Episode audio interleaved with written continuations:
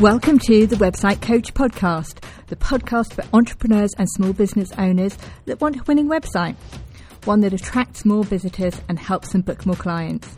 I'm Marie Brown, a website designer and business strategist, and I'll be sharing simple and actionable tips to help you create a winning website.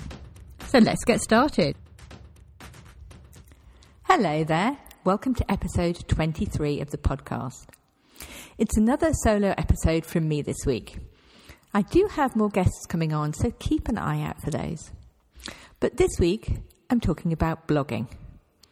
I know, I know, you might be thinking blogging, isn't that so 2015? Well, I'm going to share with you why I think blogging is one of the best things you can do to market your business in 2022 and probably beyond. So please give me a chance, hear me out. If you go back five or so years ago, blogs were widely used on websites. They were used to attract new readers and engage visitors. People used to blog about all sorts of things, both business and personal stuff. And if you look back at my own blogging, you'll see a great variety of content. Blogs were, well, the less formal part of your website. Because websites then tended to be more corporate not something that works as well now. And blogs were a chance to show some personality, to look behind the scenes, a bit like social media is used now. And in this age of social media, so many people think that blogging is dead. But I disagree. Blogging and social media work really well together. They complement each other. A bit like a cup of tea and a chocolate digestive. Or maybe that's just me. But I am putting blogging at the heart of my marketing strategy in 2022. And I strongly recommend you do the same. There are some differences now, though. I write blog posts slightly differently to the ones I used to back in 2017. Instead of ramblings, yeah, I used to ramble even more than I do now. I write about things which are useful to my target audience. Because websites in 2022 should be focused on your target audience, not you. So please, no more blogs bragging about that golf tournament you won. Take note, legal and accounting firms in particular. So, why is blogging so good for marketing, I hear you ask? Well, since you asked, let me give you a number of reasons. Reason number one, it demonstrates your authority. Now, I suggest leaving the random non business related posts to social media and concentrate your blog posts on subjects related to your business. When visitors read your blog posts, they can see that you know what you're talking about, that you've got a lot of knowledge around your subject. You're no fly by night. If you're a photographer, of course people are interested in the photos that you've taken. But they're likely to be more impressed and therefore want to work with you if you can help them with what to wear to a photo shoot, secret locations nearby that make great backdrops, how to get younger members of the family to cooperate. I suspect babies are easier than teenagers. How to look natural. And maybe how to look like your two stone lighter. Or perhaps that's just me. They're all great blog topics, and they show your knowledge of what you do. They're answering the kind of questions potential clients are interested in. And that's the key to write blog posts on the kind of topics that your audience want to know about and which are closely related to your business. Those posts on photography would look odd on my website because I'm not a photographer. But I do blog on branding photography because that's such an important part of your website. And these kind of posts demonstrate your authority, that you know what you're talking about. Plus, you're helpful. When someone looks at your website, plus five of your competitors, the fact you demonstrate you know your stuff will shine. It will differentiate you from your competitors, in a good way, of course, and you'll be more likely to win the client. Because after all, which photography are you going to choose? One that just shows you loads of great photos, or one that shows you loads of great photos but also tells you how you can look two stone lighter? We all want that in a photo, don't we? Because if you're looking for service, like a photographer, and have to choose, you're more likely to choose the one that's got the knowledge and freely shares it, even if they're a bit more expensive, provided they're in your budget, of course. Because people don't buy just on price. And your personality can also come through on those blog posts. I often use stories and anecdotes in mine, related to what I'm talking about, of course. Can you do this on social media? Absolutely. You can and you should do it on both your website via a blog and on social media. But it'll be a bit more organised and easier to find on your website. Reason number two it helps you get found by a new audience.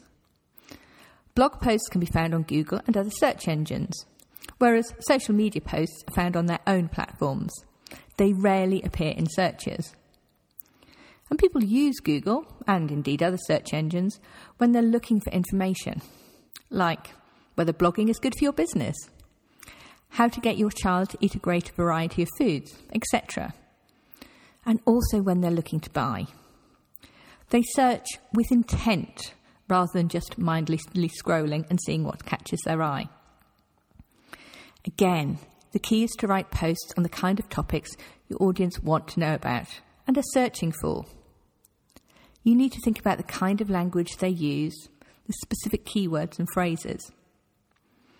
And you can target specific keywords or phrases that you might want to get found for. For example, wedding photographer at a particular local venue. And write a blog post that's solely focused on that subject. I talk much more about this um, on how to get found on Google in episode four of the podcast, which is imaginatively titled How to Get Your Website Found on Google. And there's a blog post on it, of course, too. Or you can just write about what you think people would find useful and see how it goes SEO wise. Because you need to think about the audience who find you as well as search engines. Of course, you can do a combination of the two, which is what I tend to do. One of my blog posts has been really successful at bringing a lot of traffic to my website. It's a new audience that wouldn't have come across the business, probably, without that post. And remember, this audience is different to the audience that would find you on social media because they're looking for information in a different place.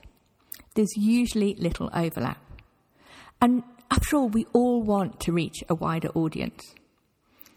And if these visitors like what they see, they might even follow you on social media. Yep, I bet you didn't expect me to say that blog posts can increase your social media following. I wouldn't do it purely for that reason, of course. But reason number three it can be repurposed into social media posts. Why do double the work? Come on. I don't want to do double the work. blog posts can easily be repurposed into social media posts. This podcast episode started as a blog post. And I also plan to spawn some Instagram posts, Instagram reels, Facebook posts, and possibly a LinkedIn post or two. I might not use all of these posts, but the potential is there. And what's more, you can go back to old blog posts and quickly pull together some posts when you're low on inspiration. Yes, there's nothing like looking at a blank, screen and thinking, ah, I need to post something today to zap all creativity. And I've also used blog posts as the basis for my weekly email. And it's more than just a here's my latest blog post if you'd like to read it. You can ask questions based upon the content, like Do you blog? How often do you blog? Do you think blogging has a place in 2022? You can split the content up. Seven reasons why you should blog gives you seven potential posts. And you can do another post summarizing the content or the conclusion. And if you need images to go with the posts, for example on Instagram, you can use the same images as are on your blog. And what's more, you can direct people from the social media posts to the blog to find out more. And when they're reading the blog post, they're on your website. So you can guide them to find out more about your services. Sneaky, I know.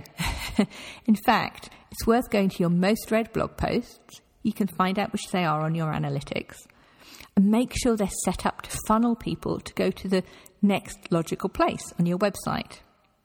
Be that another blog post, your services, or a specific course you might be running. Blog, co- blog posts can act as a funnel.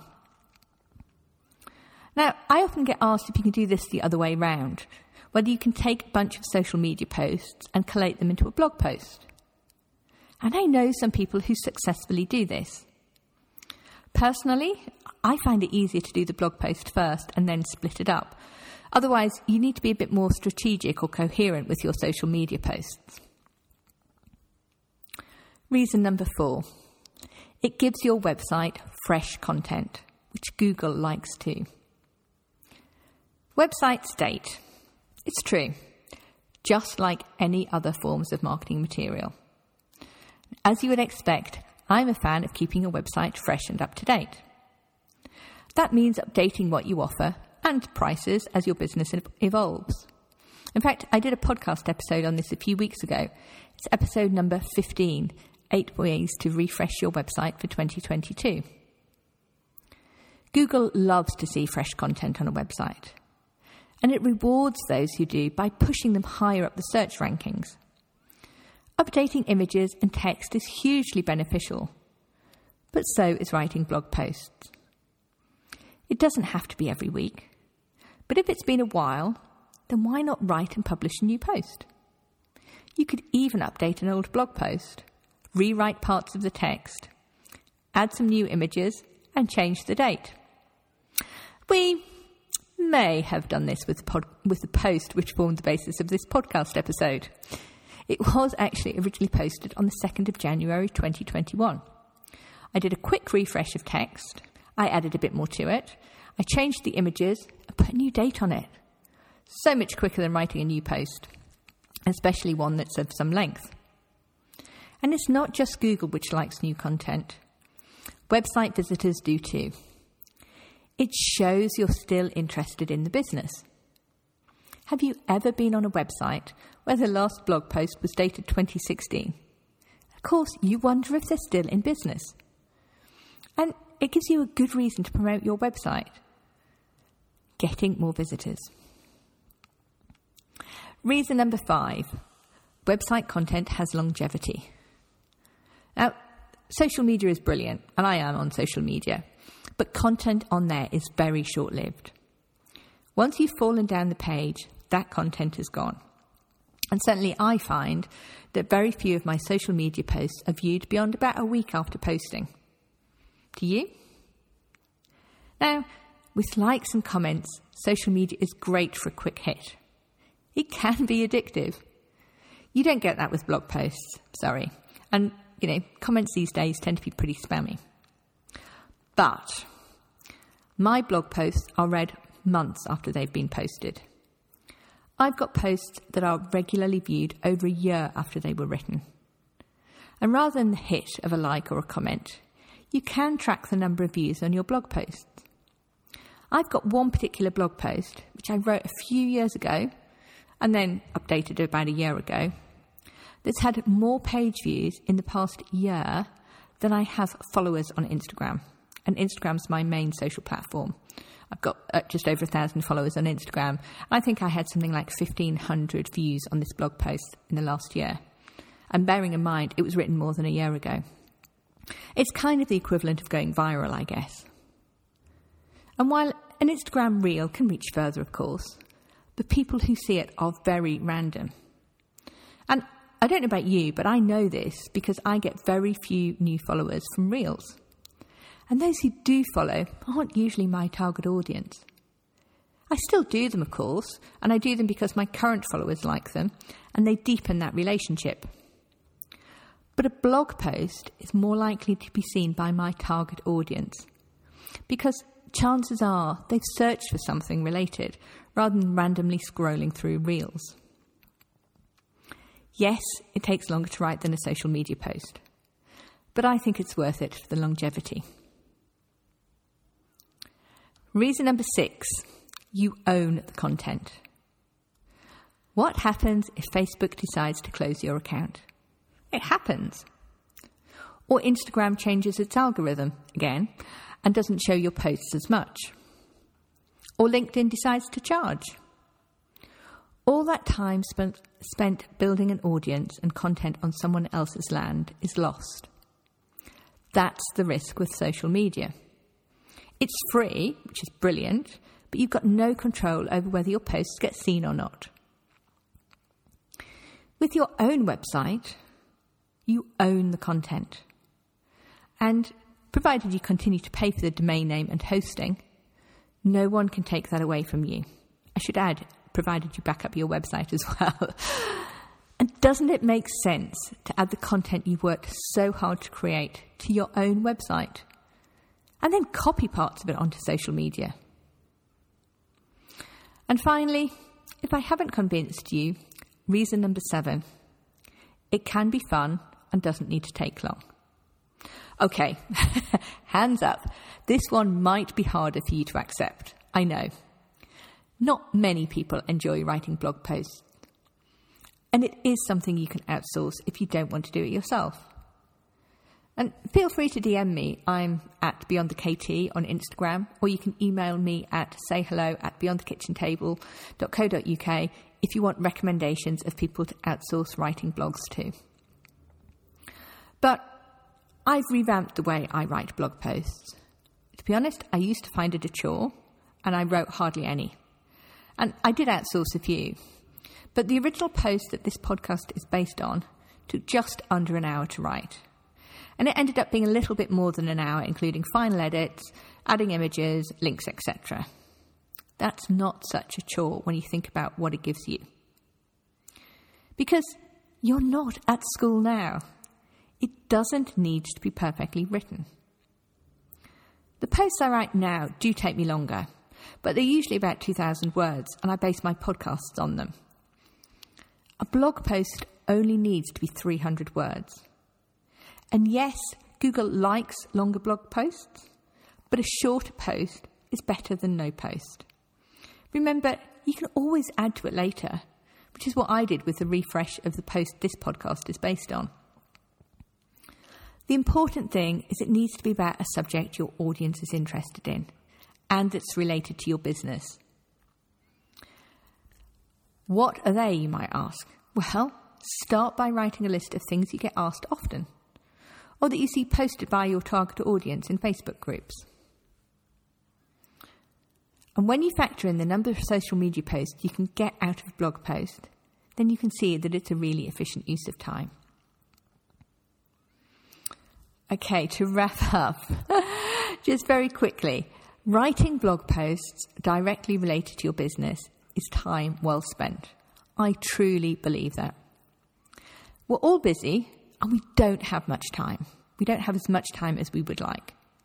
But when you factor in the ability to reach a new audience through SEO, the number of social media posts that a single blog post can generate, and the way blog posts demonstrate your authority, therefore increasing the likelihood that a visitor will choose to work with you, I think it's a marketing strategy that's worth investing in in 2022 and beyond.